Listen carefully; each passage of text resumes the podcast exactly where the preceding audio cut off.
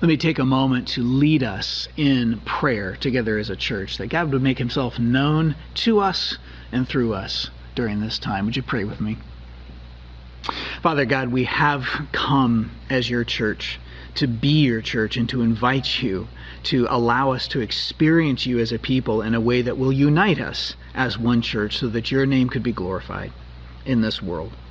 Father, we're very familiar with the restrictions that are placed on our uniting right now, on our being together. And so we pray, Father God, uh, this morning, first and foremost, for those who are sick, either because of the coronavirus or other serious illnesses, uh, right here in our own community and even within our own church, God, we pray that you would bring health and healing and recovery to those who are battling illnesses. We pray especially, Father, for members of our church and members of our wider community who are especially vulnerable to this particular virus and other infections. God, would you protect them physically? Would you grant them safety and health? We thank you for those who are working so hard in the healthcare industry and our government industries to uh, protect us and to lead us. We pray, God, that you would give them wisdom, that you would keep them safe, and that you would provide the care for people who truly need it. God, in this time of, of worry and fear, I also pray, Father God, that you would show us how to love one another as a church. Father, for those who do have needs in our body, show us how to love one another and to meet those needs. Where there are financial needs, God, we pray that you would protect employment and jobs. Where jobs have been lost or hours have been cut back, Father God, would you provide? Would you give what is needed? And would you show us how to be generous as a church so that we can love one another in very practical and tangible ways through this time? And God, I pray that people in our community would know, as you say in your word, that we are Christians by our love. And so, Father God, I pray that, that this opportunity that we have for that really truly is what is in front of us. It is it is a need, it is a difficult situation. And yet, this quarantine has also created opportunities for people to slow down, to face perhaps fear and anxiety, perhaps to ask bigger questions. And so I pray, Father God, that as, as a people, that, that we as members of Harvest Community Church would be so captivated by your love and that we would be bold enough and courageous enough to reach out to neighbors and friends and coworkers who don't know you as their personal Lord and Savior and love them and seek opportunities to share the gospel with them. Father God, we know that there are people in our community who are asking big questions why, and they're open to hearing the gospel. God, would you lead them to us and lead us to them? Would you take us for who we are as broken and imperfect people, but use our efforts to speak and show and live the gospel and I pray, God, that we would see hundreds of people come to faith in Christ in the greater Hillsboro area for the rest of this Lent season because our church and so many other Christians and other churches right around us have been faithful to love, serve, reach out, and proclaim the truth. Move the hearts of men and women in our community to receive the truth, to receive you and your forgiveness. God, do your work in and among us right now. Lead us and teach us, I pray, as we get into your word. We ask these things in Christ's name. Amen. We're going to continue our series in the book of Exodus, and I'm actually very excited because this morning we arrive at what is really, I think, the the climax, the main passage in the book of Exodus at the end of chapter 33 and the beginning of chapter 34. I'd like to just read the passage without interruption that we're going to look at this morning, uh, the key parts of it, and then we'll back up and walk through it together.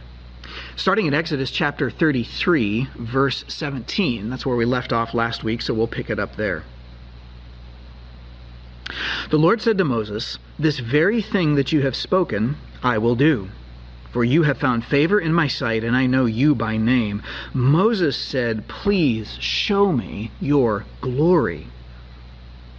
And God said, I will make all my goodness pass before you, and I will proclaim before you my name, Yahweh.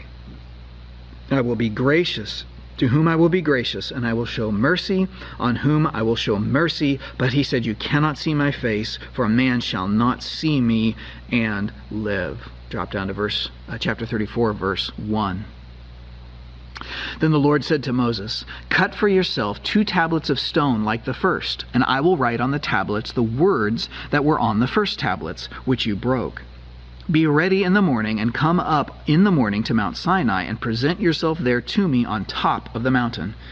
No one shall come up with you, and let no one be seen throughout all the mountain. Let no flocks or herds graze even opposite that mountain. So Moses cut the two tablets of stone like the first, and he rose early in the morning and went up on Mount Sinai as the Lord had commanded him, and took in his hand the two tablets of stone. Then the Lord descended in the cloud and stood with him there, and proclaimed the name of Yahweh. The Lord passed before him and proclaimed, Yahweh, Yahweh, a God merciful and gracious, slow to anger, and abounding in steadfast love and faithfulness, keeping steadfast love for thousands, forgiving iniquity and transgression and sin, but who will by no means clear the guilty visiting the iniquity of the fathers on the children and the children's children to the third and fourth generation. Moses quickly bowed his head toward the earth and worshipped. And he said, If I have found favor in your sight, O Lord, please let the Lord go in the midst of us, for it is a stiff necked people, and pardon our iniquity and our sin, and take us for your inheritance. God, open our eyes now that we may behold wonderful things in your word. We pray in Christ's name. Amen. A well known story in business and leadership circles, I believe based in fact, uh, goes like this. In the 1940s, I believe it was, uh, IBM had survived the Great Depression and like all companies was looking to recover so uh, gambling on a post-war boom in the economy uh, the company president, Thomas Watson, had maintained IBM's employment levels by increasing inventories and production that far outstripped the current demand. Excess machinery and parts um, crowded the basements and, and filled every nook and cranny of his warehouses. And as those inventories increased, the need to sell that stuff increased as well. Uh, gradually, some of the board of directors because of this, were lobbying to remove Watson as IBM's president. He needed these inventories sold, and he needed it to happen soon. Well, a very large government bid approaching a million dollars. Uh, it's 1940s money, so it's probably multiple millions in today's dollars. Uh, came up and it was on the table. Uh, the IBM Corporation needed every deal. Uh, maybe the president, uh, Tom Watson, needed it perhaps even more so. And the salesman who was involved in it knew the pressure, the guy who was running point for them on this bid. Unfortunately, the salesman who was in charge failed, and IBM lost that bid to a competitor. I'm not sure how you would have felt if you were that salesman. But as the story goes, the day that the bid was lost, the sales rep showed up to his boss's office and sat down with an envelope in his hand that contained his resignation letter. Uh, Watson knew what was in the envelope, but rather than opening the letter, he simply asked him, What happened? The sales rep outlined every step of the deal. He highlighted what had taken place, what he did, in retrospect, what he did wrong, what he could have done and should have done better. Finally, he said, Thank you, Mr. Watson, for giving me a chance to explain. I know we needed this deal. I know what it meant to us. And he rose to leave the office. And as the story goes, Tom Watson came around the desk, grabbed the envelope, met him at the door, and barred his way. He looked him in the eye and handed the envelope back to him, saying, Why would I accept this when I've just invested a million dollars in your education? get back to work. Pretty amazing. I've run across this story multiple times in leadership classes and books. An amazing story. How would you have felt if you were the salesman now? coming into the boss's office with your proverbial hat in your hand, admitting, I'm the one who failed. I knew what this, this meant for us and I couldn't get it done. I know it, I ought to be fired. Here's my resignation. I'm out. And then to be told, no, no, no, no, no. All is forgiven. You don't have to carry that weight, nor do you need to go look for another job. Learn from your mistakes, but man, get back to work. The surprise, amazement, relief, and joy that that man must have experienced simply because his boss had a particular disposition, a particular way of seeing this situation. The salesman's reality turned on his boss's character, his boss's way of thinking. And that story came to my mind as I was reading Exodus 33 and 34 this past week because last Sunday we left the Israelites in much the same position. Completely different details, but actually a very similar position. Uh, you recall from chapter 32 uh, Moses is up on the mountain getting instructions from God about how this relationship between God and his people is going to work. And while Moses is up there, the people are down at the bottom of the mountain breaking the very rules that God is writing on the top of the mountain while he's writing them.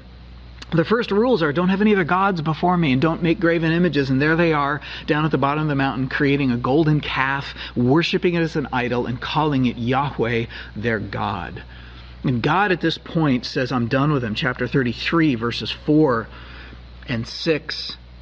God had said to the people, I'm done with these people. Um, uh, he told Moses, rather, I'm done with these people. I'm going to wipe them all out. I reject them, and they are all going to die. And in chapter 33, verse 4, um, when the people, Moses comes down, he tells the people that, it says that when they heard this disastrous word, they mourned and no one put on their ornaments. They took off all of their jewelry as a sign of penance. And verse 6 says, Therefore the people of Israel stripped themselves of their ornaments from Mount Horeb onward. It's this idea that here they are with their hat in their hand and they realize, oh my goodness, I think we may have really done it this time, which is actually exactly what happened. They had rebelled against God and sinned against God and failed God multiple times so far throughout the story of Exodus. But this was kind of the, the final, the climactic failure, the last straw, and they knew it. Like they knew it. They knew this is it. We're toast. We're, we're toast. And that's where we left the Israelites last week. Like they're ready for the bad news. They're at the office door of the boss. They blew it and they knew it. So, where does that leave you? you ever been in a situation like that? You know there's no escape. You know you have to own up to it, and you just have to accept the consequences. And the consequences are going to be awful. It's a pretty low place to be. Well, Moses had gone up to the mountain to, to beg God to show mercy by forgiving their sin and dwelling with his people, not rejecting them, even though like they clearly did it and they were without excuse. Um, the, the, Israelites had done nothing to put God in their debt. They had done nothing to, to make him forgive them. Moses just begs for his mercy. Now, why would God do that? If God was going to give the Israelites mercy, why would that happen at all? You see, the issue was God's character, not the Israelites' behavior. They didn't deserve any forgiveness. That's abundantly clear in the text. But there is still a chance for forgiveness on the basis of God's character, and that's the subject of today's passage. What I think is really the theological high point, the climactic moment in the entire story of Exodus. Let's pick this up in chapter 33, verse 17. When God says to Moses, I will do everything you've asked because you have found favor in my sight, Moses then says, verse 18, Please show me your glory. Now, just pause there for a minute. That's one of those things I read in the Bible and I go, well, that's interesting. I mean, I don't know about you, but that that's not what I'm expecting him to say. It's like, okay, well, you're going to do anything I want, please, please forgive your people. Please save us. Please don't wipe us all out or something like that. But what he says to God is, please show me your glory. What does he mean by that? And why is he saying that? When he's up there to intercede on behalf of the people so God doesn't wipe them out. We get an interesting insight into that when we look at God's response in verse 19. Moses says, Show me your glory. And God says, I will make all my goodness pass before you, and I will proclaim my name. This is a thread that's been running through this past uh, chapter. Uh, back in verse 13, uh, which we saw last week, Moses had said to God, Now therefore, if I found favor in your sight, please show me your ways so that I might know you. so that I can find favor with you. Show me your ways. Now he's saying, Show me your glory. And God says, Okay, I will show you my goodness. It seems like in this passage, God's ways and his glory and his goodness are all different ways of saying exactly the same thing. Moses is asking God, God, would you show me who you really are? Like at the core of your being. What what kind of a guy are you? If I could put it that way. What kind of a person are you? What makes you tick? What really drives you? What's your character? He's saying, God, show me your heart. Moses wants to see and experience who God is at the core of his character. He wants to know God's heart. Why? Why is that the, the essence of what Moses is asking? I think it's because God's character is the only thing that will determine the Israelites' fate at this point. It's the only thing. I mean, after all, they had to deal with God, right? They had entered into it all the way back in chapter 24. God, everything you say we're going to do, God says, fine, here's what I say, and then they failed to do it. I mean, they, their, their, their fate and their destiny, if it hangs on their own performance, they're already toast. They have no hope. There's nobody else that's going to come rescue them. The only hope they have is if God simply decides to forgive them even though they don't deserve it. Why would God do that? Why wouldn't God bring the hammer down on them that they deserve? Nothing outside of his own nature is stopping him from doing that. So the only thing left is God, are you the kind of person who could forgive even this people? You see, God's character is at the heart of the whole thing. They're either toast or they're saved. The one determining factor is God's character. So at the outset, you know, we said that that Exodus was a book about God. We started this study in the book of Exodus back in the fall, and, and we said our very first Sunday that at the end of the day, the book of Exodus is really a book about God. Uh, it's not primarily a book about Moses, even though he's a central figure in it. It's not really a book about the Israelites. It's not a book about the Pharaoh who lived back then. Exodus is not really a book about the ten plagues or the ten commandments. It's not a book about the parting of the Red Sea. It is a book about God. And that comes into clear focus here in this climactic passage. It's a book about who God is and therefore what he does and how that affects his people both then and now. Because who God is determines our reality. It determines our present, it determines our future, it determines our experience, it determines our destiny. That's what Moses was realizing here, and that's what the Israelites understood. And what we find is God responds. He starts to show him, Moses, his glory. And the beginning of chapter 34, the Israelites get, it turns out, another chance. Hope against hope. They get another chance. Uh, chapter 34 begins Yahweh, God, said to Moses, Cut for yourself two stone tablets like the first, and I will write on the tablets the words that were on the first tablets, which you broke. Whoa! Stop the ship. From the perspective of the Bible, that verse is huge. That's gigantic.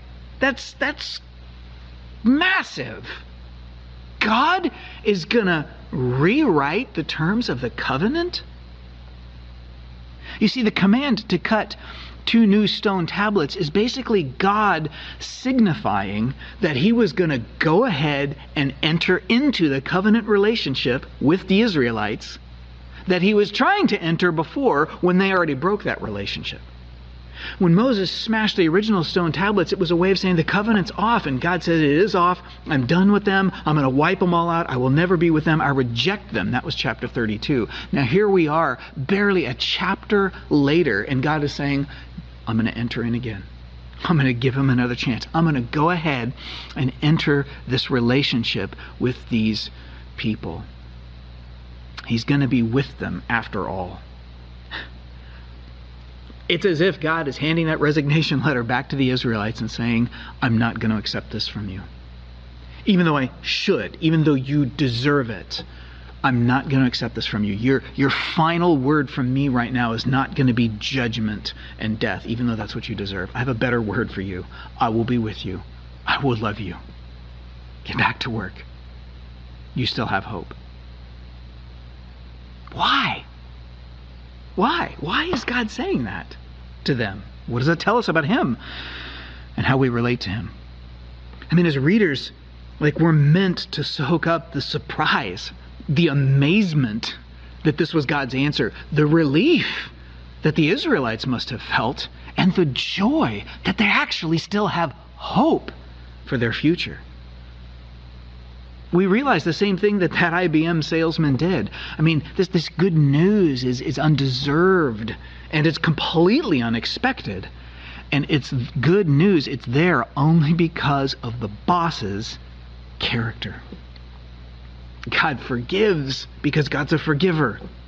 Moses says, Show me your glory. God says, I'll show you my glory. Get ready to get those stone tablets because we're going to enter back into a relationship that they don't deserve. This is my goodness. This is my ways. This is my glory. This is my heart. This is my character. Which really leads us to, I think, the heart of this whole book Exodus chapter 34, verses 5 through 10. What's so great about God? That's not a question, it's a statement. God is going to show his people what's so great about him. In verse 5, the Lord descended in a cloud and stood with him, that is Moses, there, and he proclaimed the name of Yahweh. The Lord passed before him and proclaimed, Yahweh, Yahweh. God, God here is announcing his name. Um, meaning he's announcing the essence of his character. Moses, I'm going to tell you who I am. I'm going to show you my ways. I'm going to show you my glory. I'm going to show you my goodness. I'm going to reveal the core of my heart and my character to you. This is who I am. You ready? Moses is like, wow, yeah, I'm ready. So, what does God Himself say that God is like at the core of His being? Here's what He tells us I am merciful, I am gracious, I am slow to anger, and abounding in steadfast love and faithfulness, keeping steadfast love literally to the thousandth generation. That's what that says. Forgiving iniquity and transgression and sin, but who will by no means clear the guilty. God says several key things about himself here. First of all, he says he's merciful. He's merciful. That that implies that there's this idea of um, I'm I'm not going to give you the bad that you deserve. I'm going to have mercy. You deserve punishment. You deserve evil and destructive things, but I'm going to give you good things. That's mercy. I'm not going to treat you uh, poorly. But it's not just what God is going to do. What He's saying is that this is this is who He is. God is predisposed to be for us, not against us, even when we've been against Him. That's what the Bible's saying. I don't know about you, but I like to think of myself as a very open minded person, a very friendly person, somebody who always believes the best in everybody. But the truth be told, you don't have to do very much. If you offend the wrong people or make me or those that I love feel threatened, I'm immediately against you, you know? You slap me in the face, I immediately just want to hit you right back. That's the nature of who I am. If you cross one little thing, I'm not for you anymore. You're a bad person and you need to be dealt with. Do you know what this is telling us? God says, I'm predisposed toward mercy. I am naturally bent to be for you, even when you spit in my face, even when you deserve my judgment. My bent is toward mercy. That's who I am at the core of my character a merciful. Secondly, he says he's gracious. he's he's grace disposed. He's bent toward being gracious or extending grace. That's very similar to mercy. It's just a broader category. Grace is, is just treating people better than they deserve. Um, th- that can include mercy, the idea of, of not treating somebody as badly as they deserve, but that's kind of reducing a negative. The idea of grace goes beyond that to also extending a positive. It includes favor, giving far more good than someone deserves simply because you love them, because you care, about them. God says, This is who I am at the very core of my being. And speaking of love, he goes on and he says, I am abounding in steadfast love. Those words are worth chewing on and thinking about and turning over and over in our minds a little bit. Abounding in steadfast love. Steadfast is like it's just there. It's like a rock.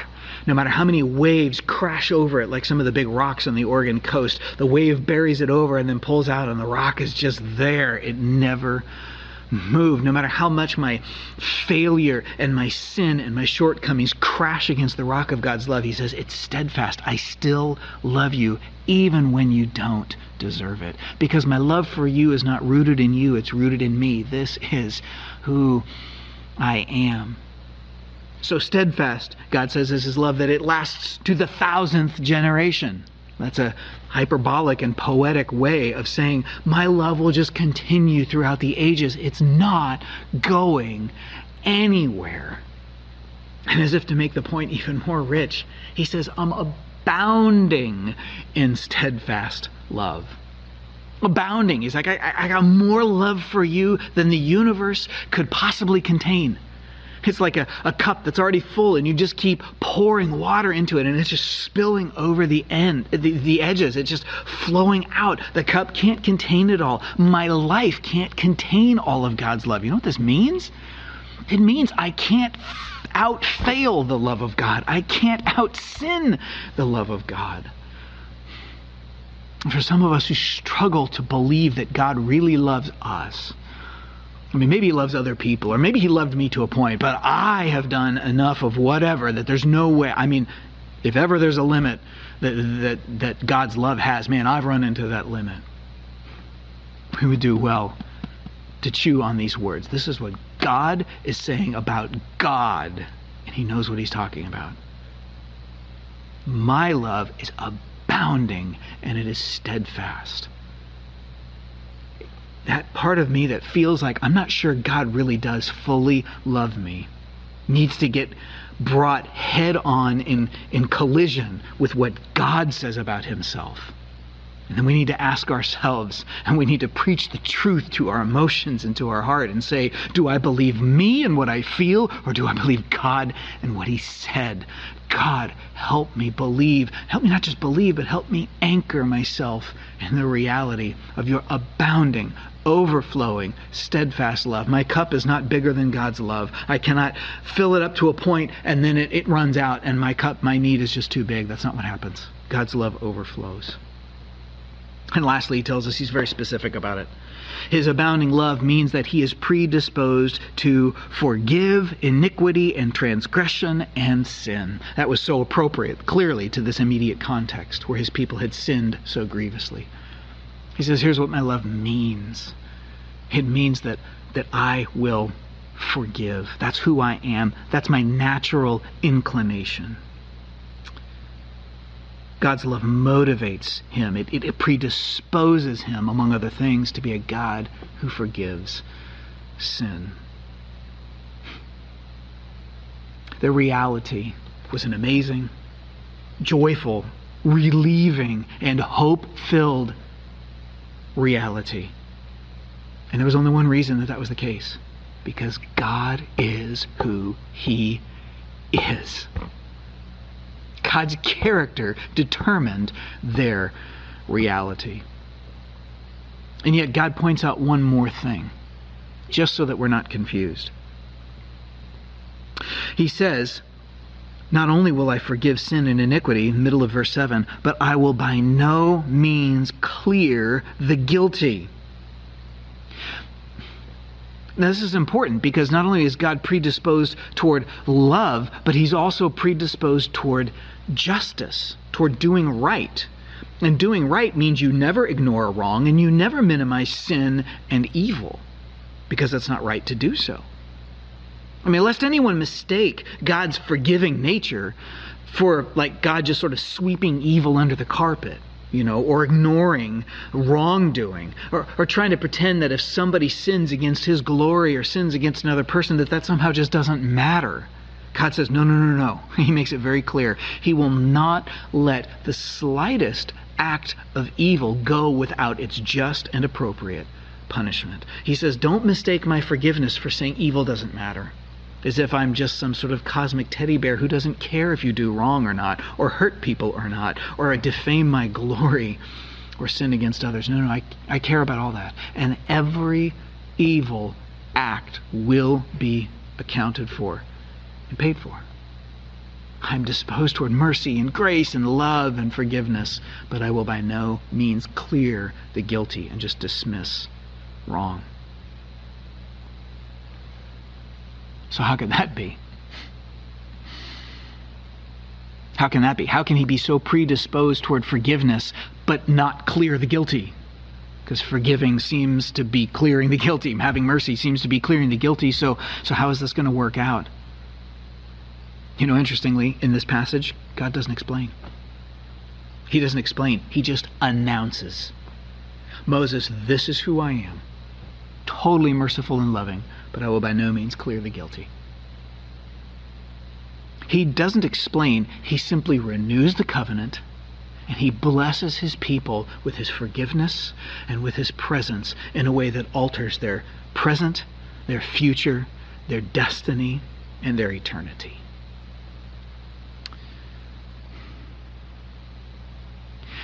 Since Exodus is a book about God, and in fact, Exodus, as we've said several times, is really a microcosm of the whole Bible's story.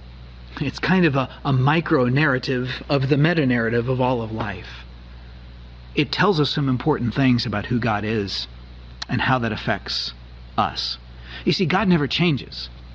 His character is always the same. So, so the God who announced his character here in Exodus 34 to Moses and the ancient Israelites is the same God that you and I gather to worship and to pray toward and that we seek to hear from even now. He's the same God. He hasn't changed. So we know that we're in the same boat with God as the Israelites were. That means that God loves right now massively beyond what we can deserve, what we've ever experienced from another human being, and beyond what we could hope for. And God stands ready to forgive your every sin, past, present, and future, right now. But this also means that God will punish every sin and call every sin to account. Every single one of them. How does this work?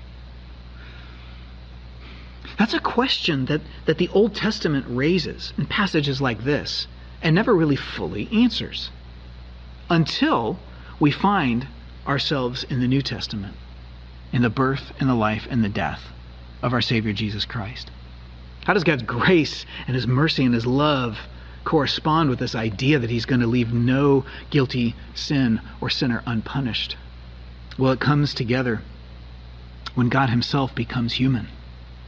When Jesus himself, the God man, comes and lives a sinful life in our place and dies a sinner's death in our place. He paid for your sins on the cross so that God the Father can now shower you and I with his steadfast, loving, mercifully sin forgiving grace. Every sin brought into account, paid for by substitute, so that grace and mercy can reign. If you have never come to Jesus overtly with your words as a broken person who has nothing to offer, hat in hand, with a resignation letter that says, God, it is my fault. I deserve nothing but judgment. And I want to receive your mercy.